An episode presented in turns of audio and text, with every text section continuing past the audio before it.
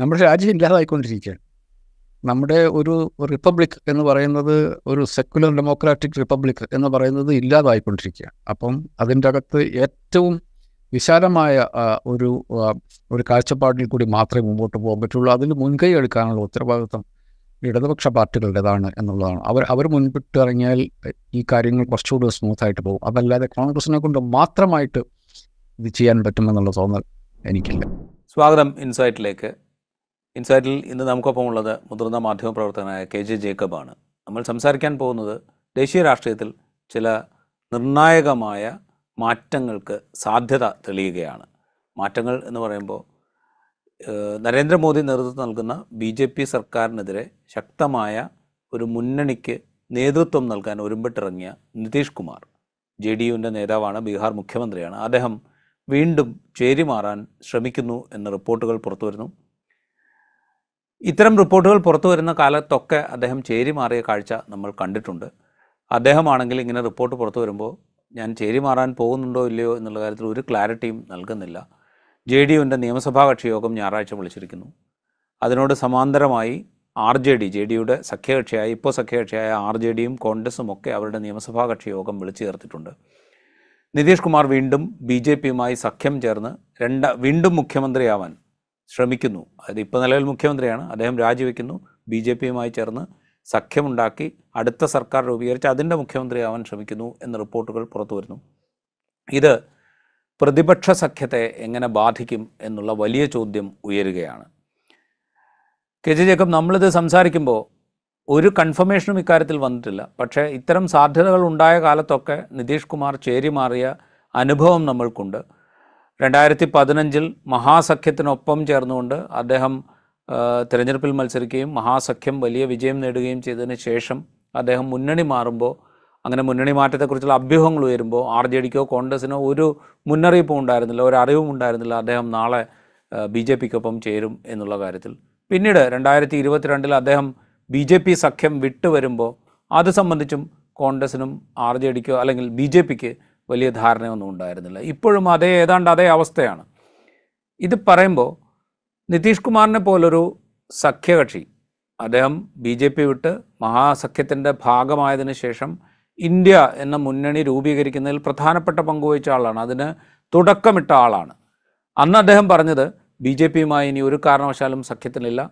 B J P സർക്കാരിനെ രാഷ്ട്രത്തിന്റെ അധികാര കേന്ദ്രത്തിൽ നിന്ന് മാറ്റുകയാണ് തന്റെ ലക്ഷ്യം എന്നൊക്കെയാണ് അദ്ദേഹം പറഞ്ഞത്.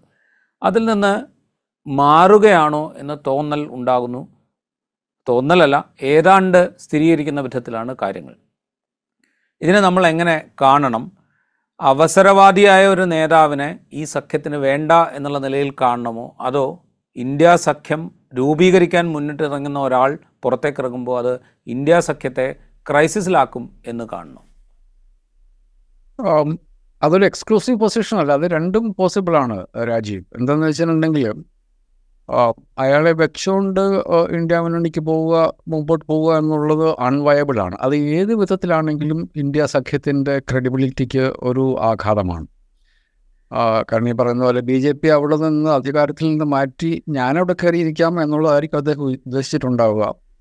ബാക്കിയുള്ളവരെല്ലാവരും അതിനത്ര അനുകൂലമായിട്ടുള്ള പ്രതികരണം വന്നുമില്ല. എനിക്ക് തോന്നുന്ന ആളുകൾക്ക് ഇന്ത്യ സഖ്യത്തിൽ തന്നെ അദ്ദേഹത്തെ കുറിച്ചുള്ള സംശയങ്ങൾ വന്നിട്ടുണ്ടാകുമായിരിക്കും. അതുകൊണ്ടാണ് അദ്ദേഹത്തെ കൺവീനർ ആക്കുന്നതിൽ നിന്നും മറ്റുള്ള പാർട്ടികൾ അവർക്ക് അവരുടേതായ ഒബ്ജക്ഷൻ അവർ രജിസ്റ്റർ ചെയ്ത്. ഇന്ത്യ മുന്നണിയുടെ ചെയർപേഴ്സണായിട്ട് മല്ലികാർജുൻ ഖാർഗെ സജസ്റ്റ് ചെയ്യുമ്പോൾ അതിൽ അത് വളരെ വലിയ മെസ്സേജായിരുന്നു അപ്പം അതുകൊണ്ട് നിതീഷ് കുമാറിനെ വെച്ചുകൊണ്ട് മുന്നോട്ട് പോവുക എന്നുള്ളത് വളരെ റിസ്കി ആയിട്ടുള്ള ഒരു കാര്യമാണ്. അദ്ദേഹം ബി ജെ പിക്കൊക്കെ ഒപ്പം പോവുക എന്നുള്ളത് തന്നെയാണ് അതിന്റെ ഒരു ലോജിക്കലായിട്ടുള്ള ഒരു കാര്യം. കാരണം ഇടതുപക്ഷ ഈ ഇപ്പുറത്ത് നിൽക്കുന്ന ആൾക്കാർ പ്രതിപക്ഷ സഖ്യത്തിന്റെ കൂടെ ഒരു അഞ്ചാം പത്തിക്ക് സ്പേസിൽ അത് that will be fatal to their entire political game B J P can afford it B J പിക്ക് അവരുടെ കൂടെ ഇതുപോലത്തെ ഒരു കഥാപാത്രം ഉണ്ടെങ്കിലും ഇല്ലെങ്കിലും it doesn't make a difference to them അപ്പം അങ്ങനെ ഒരു അങ്ങനെ നന്നായിരിക്കട്ടെ. നമുക്ക് പ്രത്യേകിച്ച് ചിലവൊന്നുമില്ലല്ലോ. ഒരു മുഖ്യമന്ത്രി ഇങ്ങോട്ട് വരുന്നു വരട്ടെ. അത്രേ അതിൽ കൂടുതൽ പ്രാധാന്യം അവർ കൊടുക്കും എന്നെനിക്ക് തോന്നുന്നില്ല. ബി ജെ പി സഖ്യം. എൻ ഡി എ സഖ്യത്തിൽ അതല്ല. എൻ ഡി എ സഖ്യത്തിൽ അദ്ദേഹത്തിന് വളരെ പ്രോമിനന്റ് ആയിട്ടുള്ളൊരു സ്ഥാനമുണ്ടായിരുന്നു. അദ്ദേഹത്തിന്റെ ഹീ ഹെൽത്ത് വളരെയധികം പൊളിറ്റിക്കൽ വെയിറ്റ് ഉള്ള ഒരു മനുഷ്യനായിരുന്നു. പക്ഷേ ഇത്തരം ഒരു സാധ്യത കണ്ടു കഴിഞ്ഞാൽ പിന്നെ അത് തീർന്നു. അതിന്റെ അകത്ത് അയാളെ വെച്ചുകൊണ്ട് ഇനി ഇന്ത്യ മുന്നണിക്ക് പോവുക എന്നുള്ളത് തീർത്തും അസംഭാവ്യമാണ്. ഇപ്പോൾ പറഞ്ഞത് നാളത്തെ നിയമസഭാ കക്ഷി മീറ്റിൽ തീരുമാനം എടുക്കാൻ സാധ്യതയുണ്ട്. അസംബ്ലി പിന്നെ മന്ത്രിസഭ രാജിവെക്കാം. അദ്ദേഹം വീണ്ടും ബി ജെ പി പിന്തുണയോട് മുഖ്യമന്ത്രിയാകാം. അത് അത് നടക്കും. അത് അത് നടന്നാലും നടന്നില്ലെങ്കിലും ഇനി നിതീഷ് കുമാറിനെ വെച്ചിട്ട് ഇന്ത്യ മുന്നണിക്ക് മുമ്പോട്ട് പോവുക എന്നുള്ളത് തീർത്തും അസംഭാവ്യമാണ്. അതുകൊണ്ട് അതിനകത്തൊരു ക്രെഡിബിലിറ്റി ഫാക്ടർ വളരെ ഉണ്ട് നിതീഷ് കുമാറിനെ വെച്ചുകൊണ്ട് അദ്ദേഹം കൂടി ഉണ്ടാവുക എന്നുള്ളതായിരുന്നു അതിന്റെ ഏറ്റവും ശരിയായ കാര്യം. അക്കാര്യത്തിൽ തർക്കമില്ല. പക്ഷേ ഇത്തരം കാര്യങ്ങൾ വന്നു കഴിഞ്ഞ സ്ഥിതിക്ക് ഇനിയിപ്പോൾ അദ്ദേഹത്തെ വെച്ചുകൊണ്ട് പോവുക എന്ന് പറഞ്ഞിട്ടുണ്ടെങ്കിൽ അതിന് പ്രത്യേകിച്ച് ഒരു ക്രെഡിബിലിറ്റി ഇല്ല. ആ- മുമ്പോട്ട് വെക്കുന്ന ഒരു പൊളിറ്റിക്കൽ മുദ്രാവാക്യത്തിനും യാതൊരു തരത്തിലുള്ള സാധുതയും മനുഷ്യർ കൽപ്പിച്ച് നൽകില്ല. അങ്ങനെ ഒരു രാഷ്ട്രീയം പറയാതെ ഏതെങ്കിലും സൂത്രപ്പണിയിലൂടെ നരേന്ദ്രമോദിയുടെ ഏതെങ്കിലും ഒരു സീറ്റ് കുറയ്ക്കാൻ പറ്റുന്ന അവസ്ഥയിലല്ല ഇന്ത്യയിലെ പ്രതിപക്ഷം. വളരെ സോളിഡായിട്ടുള്ള രാഷ്ട്രീയം പറഞ്ഞുകൊണ്ട് മാത്രമേ ഇന്ത്യയിലെ ജനങ്ങൾ ബാക്കിയുള്ള എല്ലാവിധ ഏരിയകളും നരേന്ദ്രമോദിയും എൻ ഡി എയും കൂടി കവർ ചെയ്തിട്ടുണ്ടാവും. അപ്പം വളരെ സോളിഡായിട്ടുള്ള പൊളിറ്റിക്സ് പറയുക എന്നുള്ളതല്ലാതെ ഇന്ത്യ മുന്നണിക്ക് വേറെ വഴിയില്ല. അങ്ങനെ പൊളിറ്റിക്സ് പറയുമ്പം അതിന് അതിന്റെ ഗരിമ കൂട്ടുന്നത് ഒരാളല്ല ഇപ്പോഴത്തെ അവസ്ഥയിൽ നിതീഷ് കുമാർ. അതുകൊണ്ട് അതൊരു ഇന്നബ ഇന്നബിറ്റബിൾ പാർട്ടിങ് ഓഫ് വെയ്സ് ആണെന്ന് ഞാൻ കണക്കാക്കുള്ളൂ. ഇനിയിപ്പോൾ അത് അദ്ദേഹം ഉണ്ടാകും ഉണ്ടാവുക. അതായത് ഐഡിയോളജിക്കലി അദ്ദേഹം ആ കൂടെ ഉണ്ടാവുക എന്നുള്ളത് വളരെ അത്യാവശ്യമുള്ള കാര്യമായിരുന്നു. ബീഹാർ എന്ന് പറഞ്ഞാൽ ഇന്ത്യയിലെ ഏറ്റവും കൂടുതൽ പൊളിറ്റിക്കൽ സാക്ഷരതയുള്ള സംസ്ഥാനങ്ങളിലൊന്നാണ് ഒന്നെന്ന് പറഞ്ഞാൽ വിരലിൽ എണ്ണാവുന്ന സംസ്ഥാനങ്ങളിലാണ് അതുള്ളത്. അതിലൊന്നാണ്. കേരളം പോലെയോ ഒരുവേള കേരളത്തേക്കാൾ കൂടുതലും പൊളിറ്റിക്കൽ സെൻസിറ്റിവിറ്റി സെൻസിറ്റീവായ മനുഷ്യരുള്ള നാടാണ് ബീഹാർ. അപ്പോൾ അവിടുത്തെ ഏറ്റവും പ്രധാനപ്പെട്ട രാഷ്ട്രീയ പാർട്ടി ഏറ്റവും പ്രധാനപ്പെട്ട എന്നുള്ളത് ഒരു പ്രധ- പ്രധാനപ്പെട്ട രാഷ്ട്രീയ പാർട്ടിയുള്ള ഒരാൾ വലിയ നേതാവ് കൂടെ ഉണ്ടാവുക എന്നുള്ളത് നല്ലതായിരുന്നു. പക്ഷെ അദ്ദേഹം ഞാനില്ല എന്ന് പറഞ്ഞു കഴിഞ്ഞാൽ പിന്നെ പിടിച്ചു നിർത്താനൊന്നും പറ്റില്ല. അതുകൊണ്ട് അതൊരു ഇന്നവിറ്റബിൾ പാർട്ടിങ് ഓഫ് വേസ് ആയിട്ടാണ് ഞാൻ കണക്കാക്കുക. ഇത് പറയുമ്പോൾ ഈ അദ്ദേഹം പരസ്യമായിട്ട് പ്രഖ്യാപിച്ചിട്ടില്ലെങ്കിൽ പോലും ചില സൂചനകൾ അദ്ദേഹം നൽകുന്നുണ്ട് അല്ലെങ്കിൽ അദ്ദേഹത്തിന്റെ പാർട്ടി നൽകുന്നുണ്ട്. ഈ ഇന്ത്യ സഖ്യം രൂപീകരിക്കുമ്പോൾ ഏത് വിധത്തിലാണോ അത് പ്രവർത്തിക്കേണ്ടിയിരുന്നത് ആ വിധത്തിലുള്ള പ്രവർത്തനം ആ സഖ്യത്തിന്റെ ഭാഗത്തു നിന്നുണ്ടായിരുന്നില്ല അങ്ങനെ പ്രവർത്തിക്കാൻ പാകത്തിലേക്ക് കോൺഗ്രസ് അതിനെ അനുവദിച്ചില്ല എന്ന മട്ടിൽ അദ്ദേഹമോ അദ്ദേഹത്തിന്റെ പാർട്ടിയോ ചില സൂചനകൾ നൽകുന്നുണ്ട്. ഒന്ന് ഇപ്പോൾ കഴിഞ്ഞ അഞ്ച് സംസ്ഥാനങ്ങളിലെ നിയമസഭാ തെരഞ്ഞെടുപ്പ് നടക്കുന്ന സമയത്ത് മധ്യപ്രദേശും ഛത്തീസ്ഗഡും രാജസ്ഥാനും അടക്കമുള്ള സംസ്ഥാനങ്ങളിൽ തെരഞ്ഞെടുപ്പ് നടക്കുന്ന സമയത്ത് ഇന്ത്യ മുന്നണിയുടെ മുന്നോട്ട് പോക്കിന്റെ കാര്യത്തിലല്ല കോൺഗ്രസിന് ശ്രദ്ധ. അവർക്ക് ഈ സംസ്ഥാനങ്ങളുടെ തെരഞ്ഞെടുപ്പിൽ മാത്രമാണ് ശ്രദ്ധ എന്ന് നിതീഷ് കുമാർ വിമർശനം ഉന്നയിച്ചത് നമ്മുടെ മുമ്പിലുണ്ട്. അതുപോലെ ആ തെരഞ്ഞെടുപ്പിന് ശേഷം നമ്മൾ ഇന്ത്യ സഖ്യം വളരെ പെട്ടെന്ന് സീറ്റ് വിഭജന ചർച്ചകളിലേക്ക് പോകേണ്ടതുണ്ട് എന്ന് നിതീഷ് കുമാർ അഭിപ്രായപ്പെട്ടെങ്കിലും ആ വേഗം അതിനുണ്ടായില്ല. എന്ന വിമർശനം അദ്ദേഹം ഉന്നയിക്കുന്നുണ്ട്. അത് ഈ സഖ്യത്തിന്റെ നേതൃത്വത്തിലിരിക്കുന്ന അല്ലെങ്കിൽ നേതൃത്വം വഹിക്കേണ്ട പാർട്ടി ഗൗരവത്തിൽ ഈ മുന്നണിയെ എടുക്കുന്നില്ല എന്ന വിമർശനം അദ്ദേഹം ഉന്നയിച്ചു ഉന്നയിക്കുന്നുണ്ട്. ഇപ്പോൾ ഈ സഖ്യം വിടാൻ തീരുമാനിക്കുമ്പോൾ ഒരുപക്ഷെ ഈ വിമർശനമായിരിക്കും അദ്ദേഹം പ്രധാനമായും ഉന്നയിക്കാൻ സാധ്യതയുള്ളത്. അതിനെന്തെങ്കിലും ലോജിക്കുണ്ടോ അത് പറയുന്നത് ശരിയാണെങ്കിലും അത് അകത്തു നിന്ന് പറയുമ്പോൾ മാത്രമേ അതിന് ലോജിക്കുള്ളൂ പുറത്തു നിന്ന് അത് പറയുമ്പോൾ നരേന്ദ്രമോദിക്കെതിരെയുള്ള സഖ്യം വേണ്ട പോലെ പ്രവർത്തിക്കുന്നില്ല. അതുകൊണ്ട് ഞാൻ നരേന്ദ്രമോദിയുടെ കൂടെ പോകുന്നു എന്താ പറയുന്നത് ഒരു അവരസംബന്ധമാണ് അത് അദ്ദേഹത്തിന് മാത്രം പറയാൻ പറ്റുന്നതാണ്. പറയുന്നത് ശരിയാണ്. അതിലെനിക്ക് തർക്കമില്ല. നിതീഷ് കുമാറിന് മാത്രമല്ല ഇവിടെ ഇങ്ങ് മൂലക്കിരിക്കുന്ന നമുക്ക് എനിക്ക് ഒരു അഭിപ്രായമുണ്ട്. അപ്പോൾ പിന്നെ അദ്ദേഹത്തെ പോലുള്ളവർക്ക് അഭിപ്രായം അതിനകത്ത് നിൽക്കുന്ന ഒരാൾക്ക് അഭിപ്രായം ഉണ്ടെന്നുള്ള ഒരു ഉറപ്പല്ലേ? കോൺഗ്രസിനെ സംബന്ധിച്ചിടത്തോളം കോൺഗ്രസ് ഇപ്പോഴും അതിന്റെ ഒരു സീരിയസ്നെസ് പലപ്പോഴും മനസ്സിലാക്കാത്തത് പോലെ പെരുമാറുന്നു എന്നുള്ളത് ഖേദകരമായ കാര്യമാണ്. കോൺഗ്രസിന്റെ കാൽക്കുലേഷൻ അത് എല്ലാ പാർട്ടികളും അവരവരുടെ കാര്യമാണ് ആദ്യം നോക്കുക എന്നുള്ളത് രാഷ്ട്രീയത്തിലെ പ്രാഥമികമായിട്ടുള്ള ഒരു പാഠമാണ്. കോൺഗ്രസ് വിചാരിച്ചിരുന്നത്. കോൺഗ്രസ് കഷ്ടിച്ചാണ് വലിയ അസംബ്ലി തെരഞ്ഞെടുപ്പിൽ സീറ്റുകളുടെ എണ്ണത്തിൽ വലിയ വ്യത്യാസം ഉണ്ടെങ്കിലും വോട്ടിന്റെ ശതമാനത്തിൽ വളരെ ചെറിയ വ്യത്യാസത്തിനാണ് മൂന്ന് സംസ്ഥാനങ്ങളിൽ കോൺഗ്രസ് തോക്കുന്നത് രണ്ട് ശതമാനം താഴെ മധ്യപ്രദേശിൽ അതിലും കുറവാണ് എന്നാണ് എനിക്ക് തോന്നുന്നത്. ചെറിയ വോട്ടുകൾക്കാണ് കോൺഗ്രസ് ഈ രണ്ട് ഈ മൂന്ന് സംസ്ഥാനങ്ങളിലും തോക്കുന്നത്. അപ്പം കോൺഗ്രസ് ജയിക്കുമെന്നുള്ള പ്രതീക്ഷ ഉണ്ടായിരുന്നു. ജയിച്ചു കഴിഞ്ഞിട്ടുണ്ടെങ്കിൽ പിന്നെ ദേ ആർ റിട്ട് വിൽ റൺ അവരുടെ തീരുമാനങ്ങൾക്ക് ചോദ്യം ചെയ്യാത്ത ഒരു പ്രൈമസി കിട്ടുന്ന ഒരു കാര്യമാണ് അവരെ കണക്കാക്കിയിരുന്നത്. അതുകൊണ്ട് ഇത് നിതീഷ് കുമാർ നിതീഷ് കുമാർ ഇപ്പോഴല്ല അത് പറയുന്നത്. നിതീഷ് കുമാർ ഇതിനു മുമ്പും ഈ തെരഞ്ഞെടുപ്പ് തെരഞ്ഞെടുപ്പ് ഏകദേശം മൂന്ന് മൂന്ന് നാല് മാസത്തോളം എടുത്തു. കാരണം ഒരു മാസത്തോളം തെരഞ്ഞെടുപ്പ് മാത്രമായി.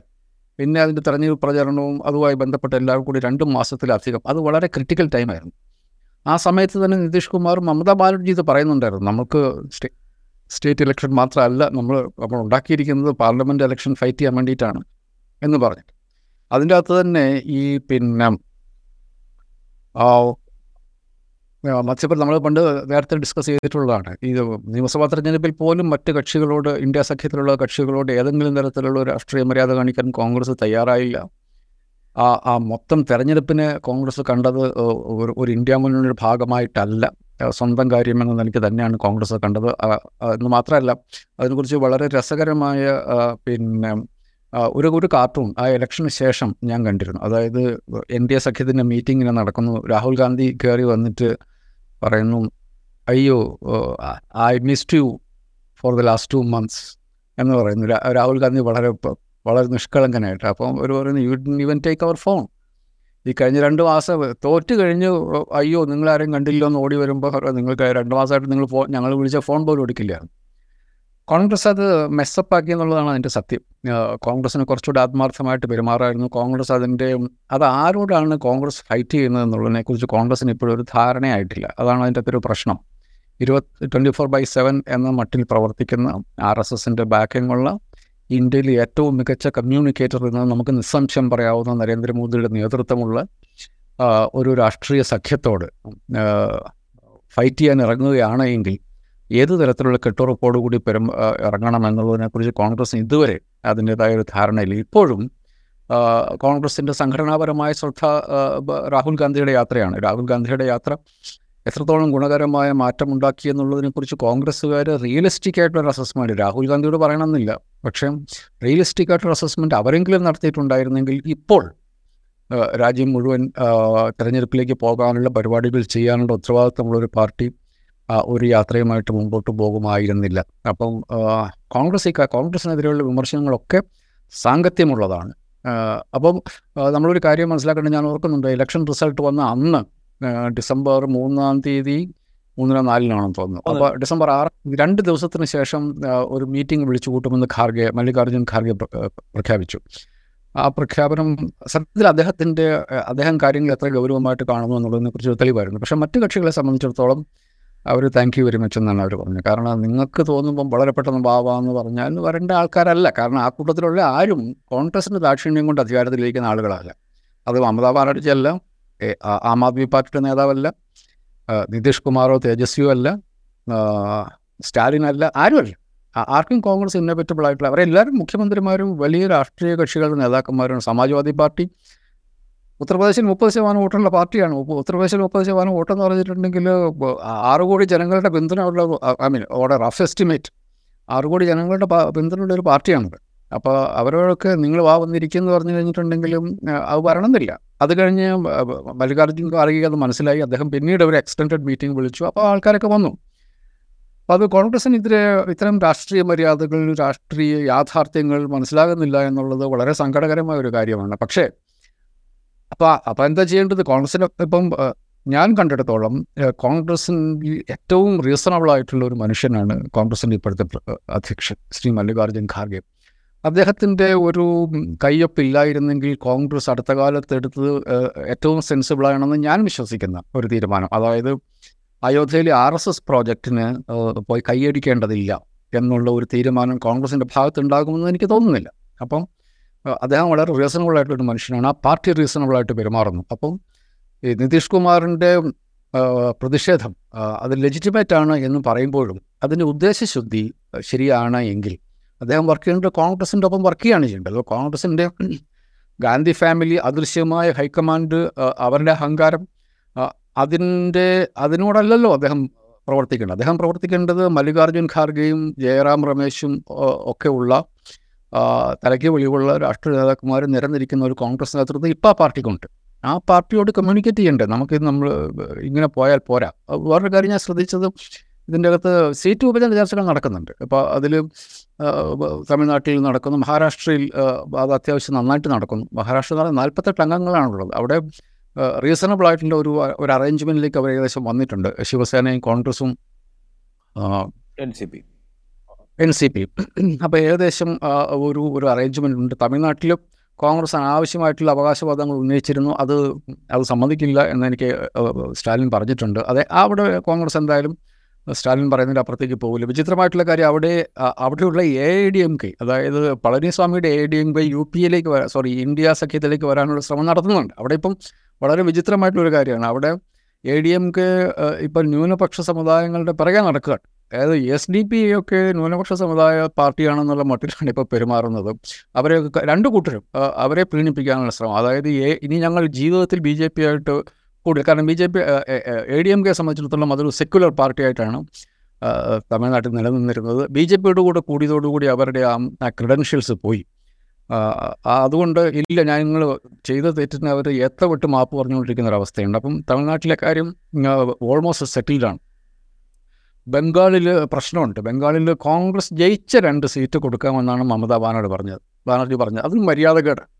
അവർ ജയിച്ച രണ്ട് സീറ്റ് കിട്ടാൻ വേണ്ടിയിട്ട് ഇവരോട് സി പി എമ്മിനോടും കോൺഗ്രസിനോടും തൃണമൂലിനോടും മത്സരിച്ച് ജയിച്ച രണ്ട് രണ്ട് സീറ്റ് കോൺഗ്രസിന് മത്സരിക്കാൻ കിട്ടാൻ വേണ്ടി ഇവരുടെ ആരുടെ ഔദാര്യത്തിന്റെ ആവശ്യമില്ല.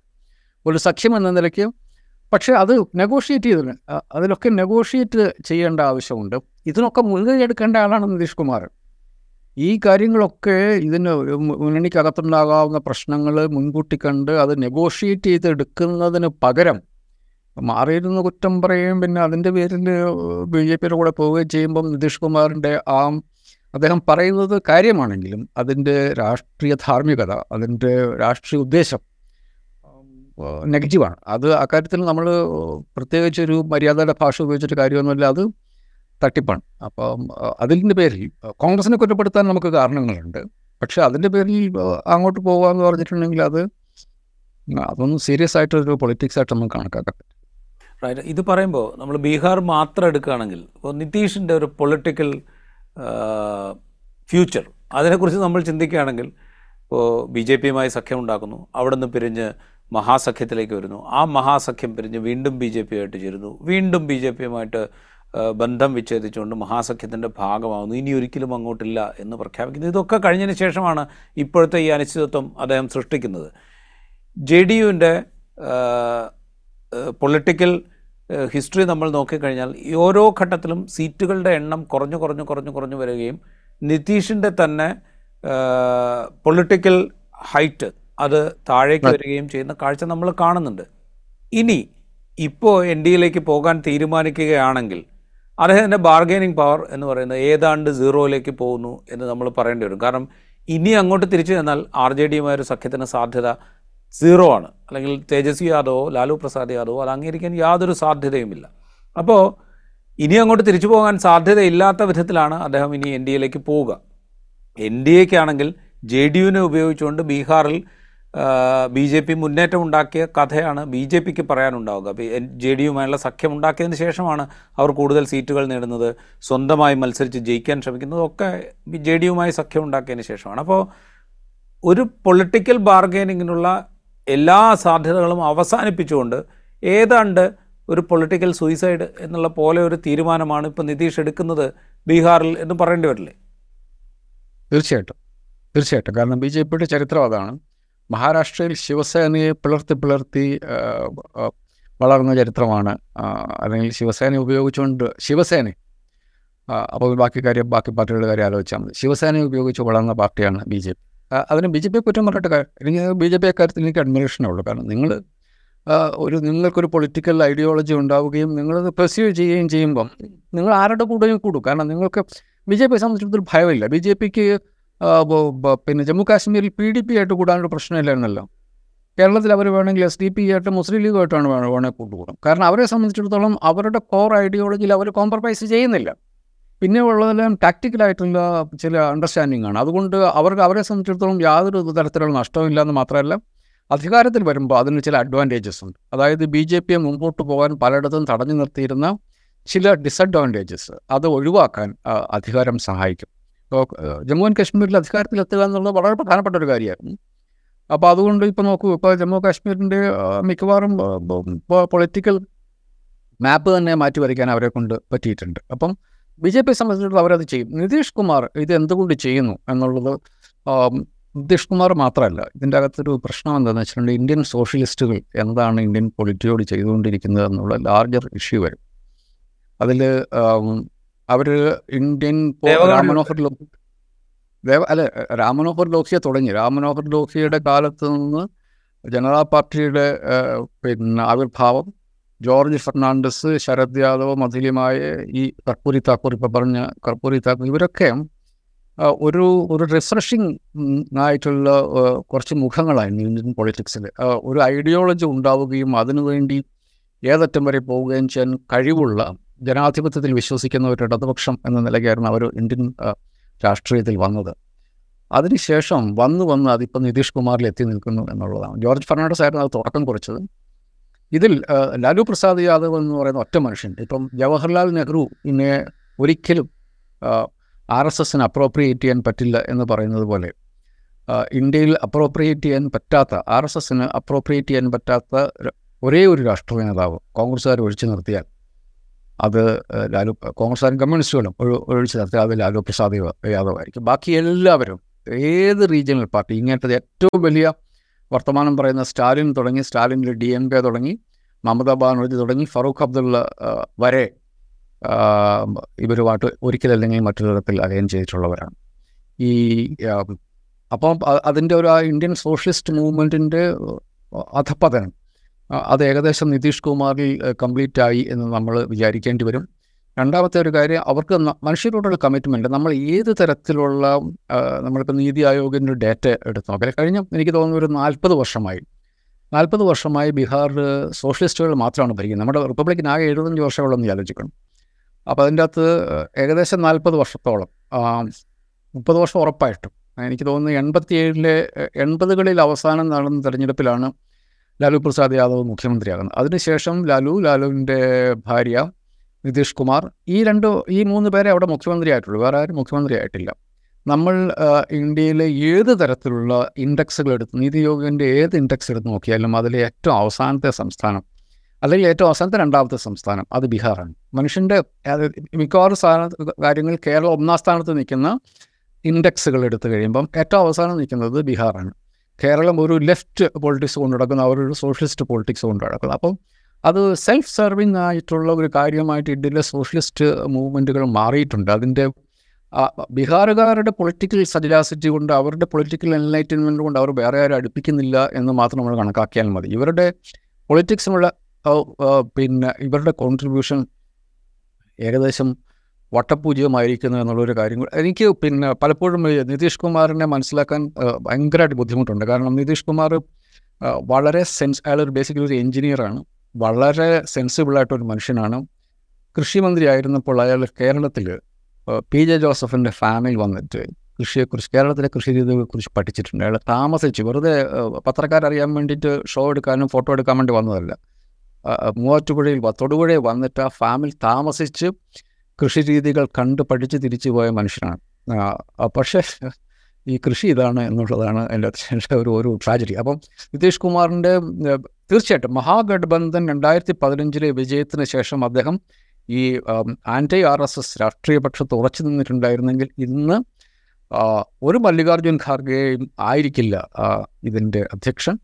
അത് നിതീഷ് കുമാറിൽ ഓട്ടോമാറ്റിക്കായിട്ട് വന്ന് ചേർന്നിട്ടുണ്ടായിരുന്നേനെ. അദ്ദേഹം സമാജ്വാദി പാർട്ടിയുമായി അല്ലെങ്കിൽ അല്ലെ അലയൻസ് ഉണ്ടാക്കുകയും സോഷ്യലിസ്റ്റ് മൂവ്മെന്റുകളെ മുമ്പോട്ട് കൊണ്ടുപോകാൻ ശ്രമിക്കുകയും വർഗീയ വിരുദ്ധ സെക്കുലർ പൊളിറ്റിക്സിന്റെ ഒപ്പായാൽ നിന്നിട്ടുണ്ടായിരുന്നെങ്കിൽ ഇന്ത്യയിലെ ഏറ്റവും മുതിർന്ന പ്രതിപക്ഷ നേതാവായിട്ട് ഇന്ന് അദ്ദേഹം അംഗീകരിക്കപ്പെട്ടിട്ടുണ്ടായിരുന്നു. അവിടെ നിന്ന് അഞ്ച് പേപ്പർ വെയ്റ്റിന്റെ വില പോലും കൂടെ നിൽക്കുന്ന ആൾക്കാരും എതിരാളികളും കൊടുക്കാത്ത ഒരവസ്ഥയിലേക്ക് നിതീഷ് കുമാർ വന്നിരിക്കുന്നു എന്നുള്ളത് ഒരു പ്രഹേളികയാണ്. അത് അതിന് നമുക്ക് സാധാരണഗതിയിൽ എന്നെപ്പോലെ ഒരു മനുഷ്യന് ഇവിടെ നോക്കുമ്പോൾ അതിനൊരു ഉത്തരം ഇല്ല. നിങ്ങൾ ഒന്നുകിൽ എനിക്ക് മനസ്സിലാവും. എനിക്ക് R S S B J പിയുടെ ഒപ്പം പോകുന്നതും എനിക്ക് മനസ്സിലാവും. കാരണം ജോർജ് ഫെർണാണ്ടസ് എന്തിനാണ് പോയത്? സി ചില ചില സ്റ്റാർട്ട്ലിംഗ് ആയിട്ടുള്ള രാഷ്ട്രീയം നമ്മളെ ഞെട്ടിക്കും. ജോർജ് ഫെർണാണ്ടസ് ബി ജെ പിയിലൂടെ പോയതിന് ബി ജോർജ് ഫെർണാണ്ടസിന് ഒരു കാരണം ഉണ്ടായിരുന്നു. കാരണം അങ്ങേറ്റം കോൺഗ്രസ് വിരുദ്ധനായിട്ടുള്ള ഒരു പൊളിറ്റീഷ്യനായിരുന്നു ജോർജ് ഫെർണാണ്ടസ്. അപ്പം നിങ്ങളുടെ ചോയ്സ് രണ്ടായി മാറിക്കഴിഞ്ഞപ്പോൾ കോൺഗ്രസ് വിരുദ്ധം വേണോ ബി ജെ പി വിരുദ്ധം വേണോ എന്നുള്ള ചോദ്യം അയാളുടെ പൊളിറ്റിക്കൽ ഉത്തരവാണ്. അത് ബി ജെ പിയുടെ സ്വഭാവം എന്തോ ആയിക്കൊള്ളട്ടെ ഞാൻ കോൺഗ്രസ് വിരുദ്ധനാണ് എന്നുള്ളൊരു തീരുമാനത്തിലേക്ക് അയാൾ എത്തി അയാൾ പോവുകയും ചെയ്തു. അതുപോലെ തന്നെ ജയ്പാൽ റെഡ്ഡി. ജയ്പാൽ റെഡ്ഡി ജനതാ പാർട്ടിയുടെ പിന്നെ നേതാവായിരുന്നു. അയാൾ കോൺഗ്രസ് വിരുദ്ധനായിരുന്നു. പക്ഷേ കോൺഗ്രസ് വിരുദ്ധത കൊണ്ട് ബി ജെ പി ആണ് അഡ്വാന്റേജ് ഉണ്ടാക്കുന്നതെന്ന് കണ്ടു കഴിഞ്ഞപ്പോൾ അദ്ദേഹം കോൺഗ്രസിൽ ചേർന്നു. രാജീവ് ഗാന്ധിയുടെ ഏറ്റവും വലിയ വിമർശകനായിരുന്നു രാഹുൽ ജയ്പാൽ റെഡ്ഡി. ജയ്പാൽ റെഡ്ഡി. പക്ഷേ ജയ്പാൽ റെഡ്ഡി പിന്നെ കോൺഗ്രസിൽ ചേരുകയും കോൺഗ്രസിന്റെ കേന്ദ്രമന്ത്രിയാവുകയും ചെയ്തു. അപ്പോൾ ഇതിന്റെ അകത്ത് ഈ പൊളിറ്റിക്കൽ ചോയ്സുകൾ ഓരോ ഏത് ഞാൻ പറയുന്ന ആർ എസ് എസിന്റെ പൊളിറ്റിക്സ് പൊളിറ്റിക്സിന്റെ അതിന്റേതായ ഒരു ലോജിക് ഉണ്ടല്ലോ. ആ ലോജിക്ക് നമുക്ക് മനസ്സിലാവും. ഈ ലോജിക്കിന്റെ ഒക്കെ അപ്പുറത്താണ് നിതീഷ് കുമാറിന്റെ ലോജിക്ക് എന്ന് വേണം നമ്മൾ കണക്കാക്കാൻ വേണ്ടി. അദ്ദേഹം എന്ത് എന്തുകൊണ്ട് ഇതൊക്കെ ചെയ്യുന്നു എന്നുള്ളത് നമുക്ക് ഒരു ധാരണയും ഇല്ലാത്ത മട്ടിലാണ്. ഇതിന്റെ അകത്ത് മുഖ്യമന്ത്രിയായിരിക്കാം അദ്ദേഹത്തിന് മഹാഗഠബന്ധന മുഖ്യമന്ത്രിയായിട്ടിരിക്കാം. അദ്ദേഹത്തിന്റെ പേര് ഇ ഡി കേസുകളില്ല. ഞാൻ നോക്കിയിട്ട് ഇന്ത്യയിലെ പ്രതിപക്ഷത്തെ ഇന്ന് ഏറ്റവും കൂടുതൽ ഒരുമിച്ച് നിർത്തുന്ന ഒരു ഘടകം ഇ ഡി കേസുകളാണ്. ഇ ഡി കേസുകൾ അയാൾക്കെതിരെ ഇല്ല. അപ്പോൾ പിന്നെ എന്തിനാണ് ഇയാൾ പോകുന്നത് എന്നുള്ളത് വളരെ സീരിയസ് ആയിട്ടുള്ള ഒരു ചോദ്യമാണ്. എനിക്കതിന് സത്യത്തിൽ ഉത്തരവില്ല. ഉത്തരവില്ല എന്നുള്ളത് എനിക്കെന്നുള്ളതല്ല. ഞാൻ വായിച്ച ആൾക്കാർ ആളുകളൊന്നും അതിനെക്കുറിച്ച് എന്തുകൊണ്ട് അദ്ദേഹം ഇത് ചെയ്യുന്നു എന്നുള്ളതിനെക്കുറിച്ച് നമുക്ക് ലോജിക്കലായിട്ട് തോന്നുന്ന ഒരു മറുപടി ആരും തരുന്നില്ല അതുകൊണ്ട് അയാളുടെ സ്റ്റോ- സ്റ്റോക്ക് താഴോട്ട് വരുന്നു എന്നുള്ളത് വളരെ ശരിയാണ്. അയാൾ അവിടെ ചെയ്തുകൊണ്ടിരിക്കുന്നത് സ്വന്തം പാർട്ടിയെ ഏകദേശം ഒരു രാഷ്ട്രീയ ആത്മഹത്യയിലേക്ക് നയിച്ച് അവിടെ ബി ജെ പിക്ക് സ്പേസ് കൊടുക്കുക എന്നുള്ള കാര്യമാണ് അയാളിപ്പോൾ ചെയ്തുകൊണ്ടിരിക്കുന്നത്. അത് ഇന്ത്യൻ സോഷ്യലിസ്റ്റുകൾ ചെയ്തുകൊണ്ടിരിക്കുന്ന ഒരു ഒരു ഒരു ഒരു പണിയുടെ തുടർച്ചയാണ്. അത് ഒരു അങ്ങേയറ്റം ലജ്ജാകരമായിട്ടുള്ള ഒരു രാഷ്ട്രീയം അവരിപ്പോൾ കൊണ്ടു നടക്കുന്നു എന്നുള്ളത് അങ്ങേയറ്റം ഖേദകരമായ ഒരു കാര്യവുമാണ്. റൈറ്റ് അവസാനമായ ഒരു കാര്യം കൂടി. ഇപ്പോൾ ഇന്ത്യ സഖ്യത്തെ സംബന്ധിച്ച് അതിന് തുടക്കമിട്ട ഒരാൾ ഇതാ അദ്ദേഹത്തിന്റെ പാർട്ടിയുമായി ചേർന്ന് മറ്റൊരു പക്ഷത്തേക്ക് ഏതിനെയാണോ എതിർക്കാൻ രൂക്ഷമായി എതിർക്കാൻ തീരുമാനിച്ചത് ആ പക്ഷത്തേക്ക് പോകാൻ തീരുമാനിക്കുന്നു എന്ന് വയ്ക്കുക ഇന്ത്യ സഖ്യത്തെ സംബന്ധിച്ച് ഇതൊരു വലിയ പുനരാലോചനയ്ക്ക് പ്രേരകമായേക്കാവുന്ന ഒരു ഇവന്റായി മാറാനുള്ളൊരു സാധ്യതയുണ്ട്. ഇപ്പോൾ ആർ ജെ ഡിയെ സംബന്ധിച്ച് അത് കൂടുതൽ ശക്തമായി ഇന്ത്യ സഖ്യത്തോടൊപ്പം നിൽക്കാം. സമാജ്വാദി പാർട്ടിയെ സംബന്ധിച്ച് കുറെ കൂടെ ശക്തമായി കോൺഗ്രസിനോട് സംസാരിക്കാൻ തീരുമാനിക്കാം. തൃണമൂൽ കോൺഗ്രസിനെ സംബന്ധിച്ച് കുറെ കൂടെ വിശാലമനമായ മനസ്സോടുകൂടെ ഈ സഖ്യത്തെ മുന്നോട്ട് കൊണ്ടുപോകാൻ ശ്രമിക്കാം. അത്തൊരു ചിന്താ പദ്ധതിയിലേക്ക് ഒരുപക്ഷെ നിതീഷിനെ ഇന്ത്യ സഖ്യത്തിന്റെ ഭാഗമായി നിൽക്കുമ്പോൾ പോലും വിശ്വസിക്കാൻ ഈ ഘടകകക്ഷികളിൽ പലരും തയ്യാറായിട്ടില്ല എന്നുള്ളൊരു പ്രശ്നം അവിടെ ഉണ്ട്. അതുകൊണ്ടാണ് ഞാൻ ചോദിക്കുന്നത്. ഇന്ത്യ സഖ്യത്തിനെ കുറെ കൂടെ സിമെന്റഡായി മുന്നോട്ട് കൊണ്ടുപോകാൻ ഒരുപക്ഷെ നിതീഷിന്റെ എക്സിറ്റ് സഹായിക്കുമോ? ഐഡിയലി അങ്ങനെയാണ്. ഗുഡ് റിഡൻസ് എന്ന ഇംഗ്ലീഷിൽ വാക്കുണ്ടല്ലോ. സന്തോഷം പോയതിൽ സന്തോഷം എന്ന് നമ്മൾ പറയുന്ന അതാണ് സത്യത്തിൽ പറയേണ്ടത്. അങ്ങനെ പറയാൻ കോൺഗ്രസ്സിൽ കോൺഗ്രസ്സിന് പറ്റുമെന്നുള്ളതാണ് കോൺഗ്രസ് നമുക്ക് അദ്ദേഹത്തെ നേരത്തെ സംശയമുണ്ട് അദ്ദേഹം പോയി. അവസാനത്തെ എന്താ പറയുന്നത് the black sheep has left എന്ന് പറയാനുള്ള ആർജവം പക്ഷെ കോൺഗ്രസ്സിൽ നടക്കാൻ വേണ്ടി പോയിരിക്കല്ലേ? അതാണ് അതിന്റെ പ്രശ്നം. അവർ ഈ പൊളിറ്റിക്സിലേക്ക് അവർ ദേശീയ രാഷ്ട്രീയത്തിലേക്ക് അവർ തിരിച്ചു വരികയും നമുക്ക് എല്ലാ ഹോപ്പും പോയെന്നുള്ളതല്ല. ഞാൻ നോക്കിയിട്ട് ഞാൻ നേരത്തെ പറഞ്ഞില്ല നമ്മൾ നേരത്തെ രണ്ട് പ്രാവശ്യം ചർച്ച ചെയ്തിട്ടുണ്ട്. കോൺഗ്രസ് എടുക്കേണ്ട ഏറ്റവും ക്രിട്ടിക്കലായിട്ടുള്ള നമ്മുടെ രാഷ്ട്രീയ ചരിത്രത്തിലെ ഏറ്റവും ക്രിട്ടിക്കലായിട്ടുള്ള സമയത്ത് ഏറ്റവും ശരിയായ ഒരു തീരുമാനമെടുത്ത രാഷ്ട്രീയ പാർട്ടിയാണ് ഇപ്പോഴത്തെ അവസ്ഥയിൽ കോൺഗ്രസ് എന്ന് ഞാൻ മനസ്സിലാക്കും ഇതേ സംശയം അതായത് ഇന്ത്യ സഖ്യത്തെക്കുറിച്ച് ഇതേ സംശയം കമ്മ്യൂണിസ്റ്റ് പാർട്ടികൾക്കുണ്ട്. പ്രത്യേകിച്ച് സി പി എമ്മിന് ഇത് എത്രത്തോളം ഐഡിയോളജിക്കലി കൊഹസീവ് ആകും എന്നുള്ള കാര്യത്തിൽ സി പി എമ്മിനുണ്ട് അപ്പോൾ ഞാൻ വിചാരിക്കുന്നത് നമുക്ക് ഇപ്പം രാജീവ് ഷെയർ ചെയ്ത ഓപ്റ്റിമിസം ഷെയർ ചെയ്യാൻ ഞാൻ തയ്യാറാണ്. പക്ഷെ അതിന് സി പി എമ്മും ചെയ്യേണ്ടത്. ലാലു പ്രസാദ് സോറി നിതീഷ് കുമാർ പറഞ്ഞതുപോലെ ഇതിനെക്കുറിച്ചുള്ള സംശയം വെച്ച് പുലർത്തുക എന്നുള്ളതല്ല. എന്തായാലും R S S B J P തെരഞ്ഞെടുപ്പിൽ തെരഞ്ഞെടുപ്പിൽ നേരിട്ടേ പറ്റൂ.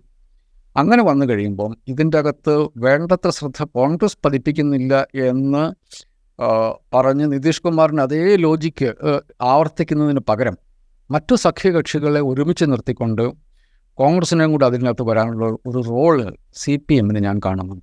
സി പി എമ്മാണ് അത് ചെയ്യേണ്ടത്. കാരണം കോൺഗ്രസ് ബാക്ക് മൂന്ന് സംസ്ഥാനങ്ങളിൽ തെരഞ്ഞെടുപ്പ് അവരെ പിറകോട്ട് വലിച്ചു. അവരുടെ സെൽഫ് ആയിട്ടുള്ള ഒരു കോൺഫിഡൻസ് അത് ഷേക്ക് ചെയ്തു. അപ്പോൾ സി പി എമ്മും ഇടതുപക്ഷ പാർട്ടികളും അവരെന്തായാലും ദേശീയ രാഷ്ട്രീയത്തിൽ അധികാരത്തിന് വേണ്ടി പോകുന്ന കൂട്ടരല്ല എന്നുള്ള അവർ ഇതിനു മുമ്പ് അവരുടെ ചരിത്രത്തിൽ അവർ തെളിയിച്ചു അപ്പോൾ അവർക്ക് അതിന്റെ അകത്തൊരു അവരുടെ വെസ്റ്റേൺ ഇൻട്രസ്റ്റ് എന്നുള്ളത് ആണ് ഏറ്റവും ലെജിറ്റിമേറ്റ് ആയിട്ടുള്ള interest that is to remove the B J P from power അപ്പോൾ ആ ഒരു കാര്യത്തിലേക്ക് കൊണ്ടുവരാൻ വേണ്ടി ഇടതുപക്ഷ കക്ഷികൾക്ക് ഒരു വലിയ റോളുണ്ട് എന്ന് ഞാൻ വിശ്വസിക്കുന്നു. കാരണം ഇടതുപക്ഷ കക്ഷികൾക്ക് നിതീഷ് കുമാറിന് ഒരിക്കലും വിശ്വാസം ഉണ്ടായിരുന്നു അപ്പം അവരെ സംബന്ധിച്ചിടത്തോളം ആണ് ഏറ്റവും വലിയ റിലീഫ് ഇപ്പോൾ കിട്ടിയിരിക്കുന്നത്. ഇനിയിപ്പോൾ അവരുടെ ഏറ്റവും വലിയ ഒരു പ്രശ്നം എന്ന് വെച്ചാൽ മമതാ ബാനർജിയാണ്. മമതാ ബാനർജിയും ഒരിക്കൽ പറയുകയും ചെയ്തു.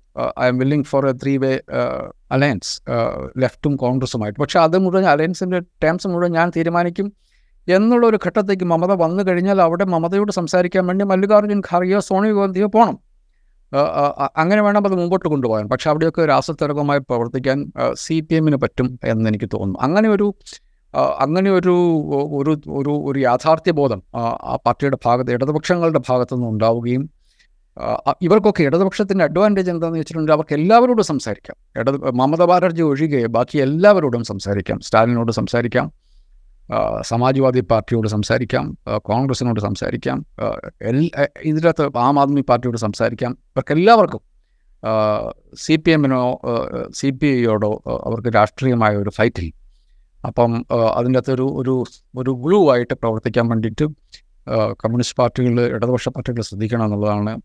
അവരെ ശ്രദ്ധിച്ചാൽ ചിലപ്പോൾ അത് ഈ പ്രശ്നങ്ങൾ ഒഴിവാക്കി മുമ്പോട്ട് പോകാൻ വേണ്ടി കോൺഗ്രസ്സിന് പറ്റും. കോൺഗ്രസ് അത് എത്രത്തോളം അവർ ഇത് ഈ ഓരോ നീക്കം വരുമ്പോഴും കോൺഗ്രസ് പ്രാക്ടിക്കലി അവരുടെ ഒരു കോൺഫിഡൻസിന് അറ്റാക്ക് ചെയ്യുന്ന ഒരു ഒരു കാര്യമുണ്ട്. കാരണം ഇതിന് ഉത്തരം പറയേണ്ടത് കോൺഗ്രസ് ആണ് നിതീഷ് കുമാർ പോകുമ്പോൾ അതിന്റെ ഉത്തരം പറയേണ്ടി വരുന്നത് കോൺഗ്രസ് ആണ് അപ്പോൾ അത് മുമ്പോട്ട് കയറി നിന്ന് കോൺഗ്രസിനെ ഡിഫെൻഡ് ചെയ്യാൻ ഇടതുപക്ഷ പാർട്ടികൾക്ക് പറ്റും. ഇത് കോൺഗ്രസിനെ ഡിഫെൻഡ് ചെയ്യുക എന്ന് പറഞ്ഞിട്ടുണ്ടെങ്കിൽ നമ്മുടെ നമ്മുടെ രാജ്യം ഇല്ലാതായിക്കൊണ്ടിരിക്കുകയാണ് നമ്മുടെ ഒരു റിപ്പബ്ലിക് എന്ന് പറയുന്നത് ഒരു സെക്കുലർ ഡെമോക്രാറ്റിക് റിപ്പബ്ലിക് എന്ന് പറയുന്നത് ഇല്ലാതായിക്കൊണ്ടിരിക്കുകയാണ് അപ്പം അതിന്റെ അകത്ത് ഏറ്റവും വിശാലമായ ഒരു ഒരു കാഴ്ചപ്പാടിൽ കൂടി മാത്രമേ മുമ്പോട്ട് പോകാൻ പറ്റുള്ളൂ. അതിന് മുൻകൈ എടുക്കാനുള്ള ഉത്തരവാദിത്വം ഇടതുപക്ഷ പാർട്ടികളുടേതാണ് എന്നുള്ളതാണ്. അവർ അവർ മുൻപിട്ട് ഇറങ്ങിയാൽ ഈ കാര്യങ്ങൾ കുറച്ചുകൂടി സ്മൂത്തായിട്ട് പോകും. അതല്ലാതെ കോൺഗ്രസിനെ കൊണ്ട് മാത്രമായിട്ട് ഇത് ചെയ്യാൻ പറ്റുമെന്നുള്ള തോന്നൽ എനിക്കില്ല.